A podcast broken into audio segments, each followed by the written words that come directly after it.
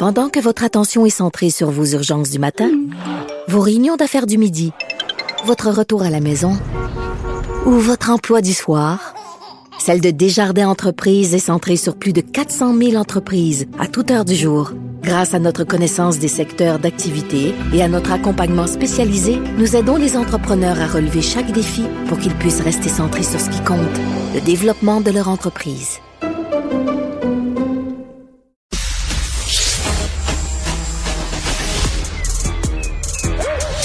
Mathieu Bock-Côté. Il représente un segment très important de l'opinion publique. Richard Martineau. Tu vis sur quelle planète? La rencontre. Je regarde ça et là, je me dis, mais c'est de la comédie. C'est hallucinant. La rencontre. Bock-Côté. Martineau. Mathieu, on change dans la vie. Hein? Moi, quand j'étais rédacteur en chef de Voir, l'hebdomadaire gratuit branché de Montréal, je regarde dans les régions de haut. Moi, j'étais à Montréal, j'étais un citoyen du monde à l'époque. J'étais pas québécois. Puis on est tellement multiculturel à Montréal, puis on parle en anglais. Puis à Rimouski, ben c'est des un peu arriérés, avec des grosses oreilles, puis ils jouent de la cuillère, puis ils dansent du 7 carrés. C'est un peu ça, j'exagère, mais c'était ça longtemps, là. Et ça redevient ça. C'est assez fascinant de voir comment le discours montréaliste, je dis pas montréalais, mais montréaliste, c'est-à-dire qu'il veut, en un sens, séparer Montréal du reste du Québec. Enfin, il y a différentes gradations. Il y a la version modérée. Montréal, c'est l'expression élaborée, moderne, sophistiquée du Québec, qui est appelée à transformer le Québec en l'ouvrant à la diversité et ainsi de suite. Il y a la frange radicale, la version Ballarama-Holness, qui consiste à dire Montréal, c'est un autre peuple, c'est une autre société qui doit soit se séparer du reste du Québec sur le mode de la cité-État, ou plus exactement comme une nouvelle province canadienne, ou si jamais il y avait l'indépendance, à tout le moins se séparer du reste du Québec, c'est ce que j'appelle le néo-partitionnisme diversitaire.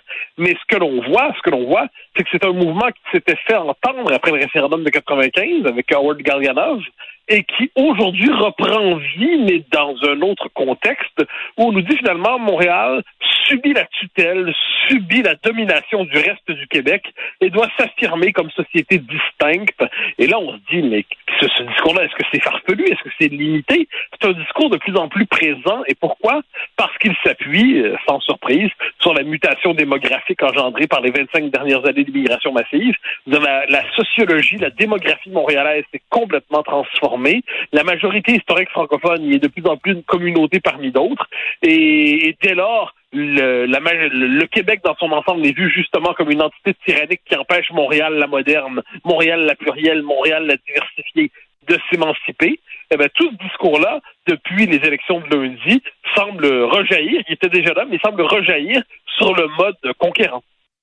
Écoute, on connaît tous le vieux gag, il y a un défilé militaire qui rassemble 10 000 soldats, ils marchent tous au pas, il y en a un qui n'a pas le bon pas, et il dit que tout le monde se trompe. Il dit, je suis tout seul à l'avoir, le bon pas, tout le monde se trompe, c'est un peu Montréal face aux régions, ça. Ah ben oui, c'est absolument fascinant, c'est-à-dire qu'il y a une différence entre une métropole et des régions, c'est normal, il y a ça dans tous les grands pays occidentaux. Mais là, c'est pas simplement une différence de préférence, c'est que c'est une différence d'identité qui se joue de plus en plus. Et là, il y a l'explication. C'est-à-dire, pour les uns, Montréal s'est ouvert, puis le reste du Québec s'est fermé, puis on connaît ce discours-là par cœur. Moi, je trouve que ce qu'on doit comprendre, c'est que Montréal, la moderne, Montréal, la diversitaire, aujourd'hui, rejette le reste du Québec. C'est pas les Québécois francophones qui rejettent Montréal, puis l'immigration, la diversité. C'est Montréal telle qu'elle se reconstitue sous le signe du culte de l'inclusion, puis dans le culte de l'inclusion, le français est généralement de trop, qui rejette le reste du Québec comme si c'était justement, tu le disais tantôt, des gens de Rimouski aux grandes oreilles qui jouent de la cuillère, puis dont la mère est aussi la sœur et la cousine. Il y a cette espèce de mépris et de plus en plus vif, de plus en plus affiché sur les réseaux sociaux, là où la parole s'exprime de manière désinhibée. Puis on voit qu'on n'est pas loin quelquefois, j'aime pas les mots en phobie, mais on va en utiliser un, on n'est pas loin de la québécophobie. Mais tu sais, on parle souvent à Montréal, le mystère Québec. Ah, le mystère Québec avec leur radio, puis avec Éric Duhem, puis tout ça. Et les gens, moi j'ai travaillé 3 ans à Radio X, et ils me disaient, je m'excuse, mais le mystère, c'est le mystère Montréal. C'est pas le mystère Québec. Nous autres, on est en diapason avec le reste du Québec. C'est vous qui ne l'êtes pas. Ah, mais bien sûr, non, mais c'est Montréal se prend pour la nouvelle norme, en fait, puis c'est assez particulier parce que moi, j'aime cette ville-là. Malgré tout, malgré tous ses travers, c'est une ville où je me sens chez moi. Mais c'est une ville qui... Enfin, où je me sens chez moi. Dans certains quartiers, je me sens chez moi. Mais c'est une ville qui, globalement, fait tout en sorte pour que les Québécois francophones ne s'y sentent plus chez eux, qu'ils s'y sentent étrangers. Et ça, je le ressens. Quand on est, par exemple, à Outremont, sur le plateau, dans Rosemont, ça va, on se sent. Mais dès qu'on va au centre-ville, on se dit, mais où sommes-nous exactement? Et là, tu as tout à fait raison, tu parles des deux mystères. Eh bien, ce qu'on traite comme le mystère de Québec, c'est simplement l'existence d'une région au Québec un peu plus à droite que le reste du Québec. Bon, mais ça, là, partout dans le monde occidental, il existe une telle chose qu'une droite. Mais chez nous, on ne sait pas exactement quoi faire de ça, donc on veut y voir une forme de mystère impénétrable. Mais on pourrait renverser la proposition, puis se demander comment se fait-il que à Montréal, une bonne partie de la population, puis issue de l'immigration pour les anglophones, vote libéral, quelles que soient les circonstances, parce que rien n'est imaginable à l'extérieur de ce parti. Et ça, c'est assez fascinant parce que le PLQ n'est jamais sanctionné. Et qu'est-ce que ça veut dire? Ça veut dire qu'en dernière instance, le Parti libéral sera toujours mieux que n'importe quel teinte de nationalisme québécois.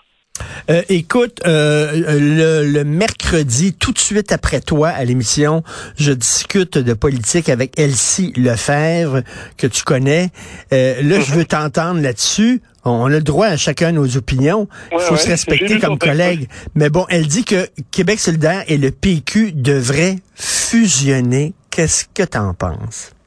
Ah, je pense qu'Elsie, que j'apprécie, que j'ai connue chez les jeunes péquistes il y a de cela 20 ans, au moins plus de 20 ans, ce qui nous rajeunit, se trompe. Elle a la nostalgie d'un grand parti souverainiste de centre-gauche qui n'existe plus pour une raison simple, c'est que les désaccords entre le PQ et QS, c'est pas un désaccord sur le mode un peu moins à gauche, un peu plus à gauche. C'est un désaccord de plus en plus, c'est devenu fondamentalement doctrinal et idéologique entre deux visions du monde qui sont à peu près incompatibles. Le Parti québécois, au cœur de son projet, il y a l'identité québécoise, il y a la majorité historique francophone, il y a la défense du français, il y a l'indépendance du Québec qui se voit en elle-même, il y a une défense de l'histoire, il y a une critique aussi de tous les concepts à la mode, le Parti québécois y résiste, comme racisme systémique et tout ça.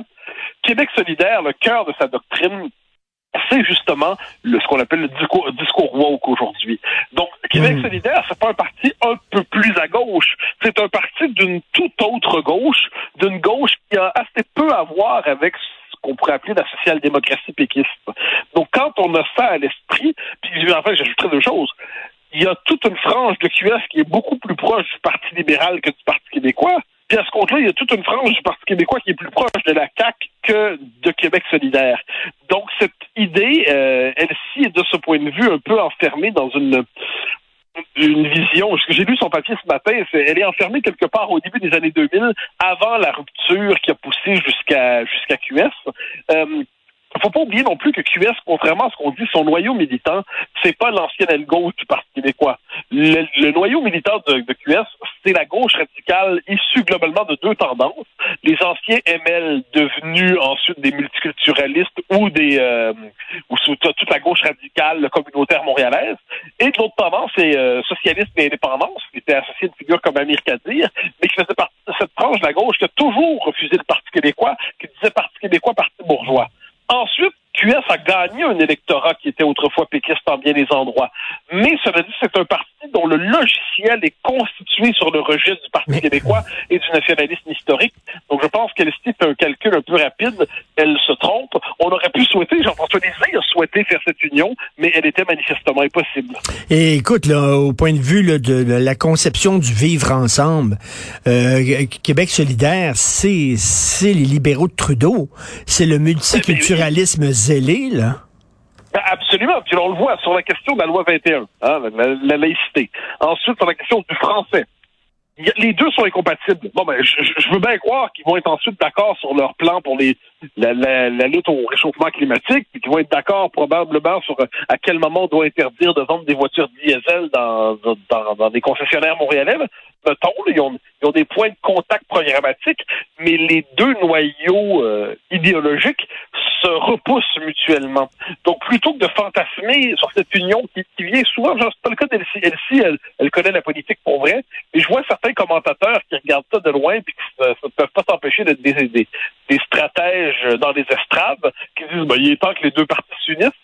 C'est juste que c'est plus le même, ce n'est plus les mêmes traditions politiques, c'est plus les mêmes projets, c'est plus les mêmes, c'est pas des gens, c'est pas des frères divorcés désormais, ce sont simplement deux familles fondamentalement différentes. Donc, faut l'accepter. Puis, ce qu'on constate en passant, c'est que le Parti québécois, le vote qu'il a regagné, c'est un vote qu'il a regagné en bonne partie auprès de la CAQ.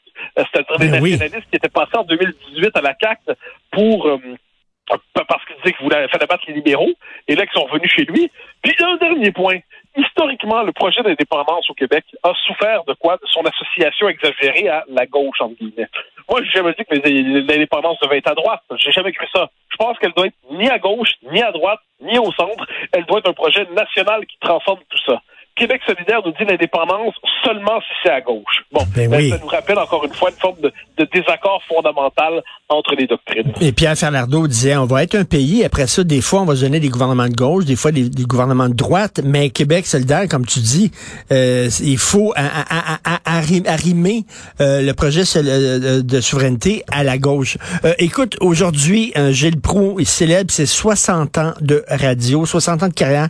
C'est quoi Gilles Proulx pour toi? Ah, ben, c'est un animateur qui incarne cette parole populaire, ce nationalisme populaire qu'on a un peu oublié. Hein. Quelquefois, je vais le dire à la manière de Gilles Proulx, mais le nationalisme québécois pendant quelques décennies, c'était quelquefois le nationalisme de professeur à barbichette.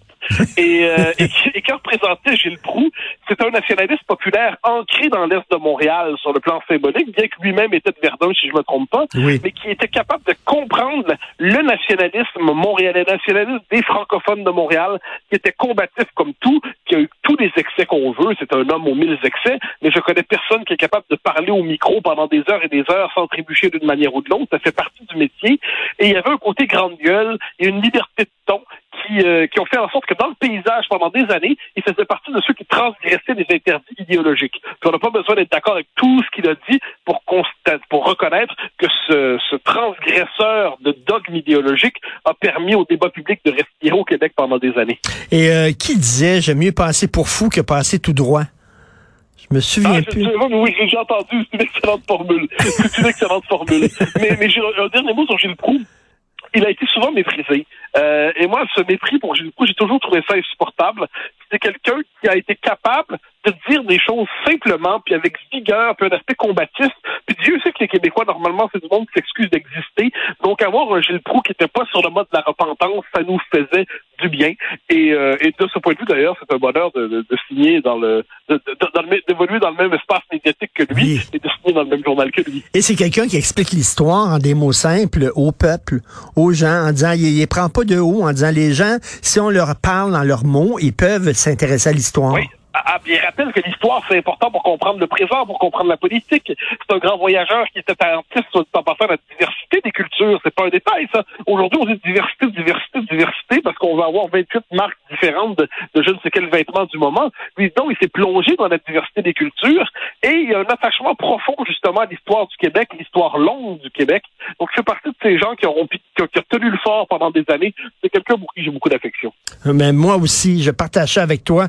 Merci beaucoup, Mathieu. On se reparle demain. Salut. Au grand plaisir. Bye bye. Bye.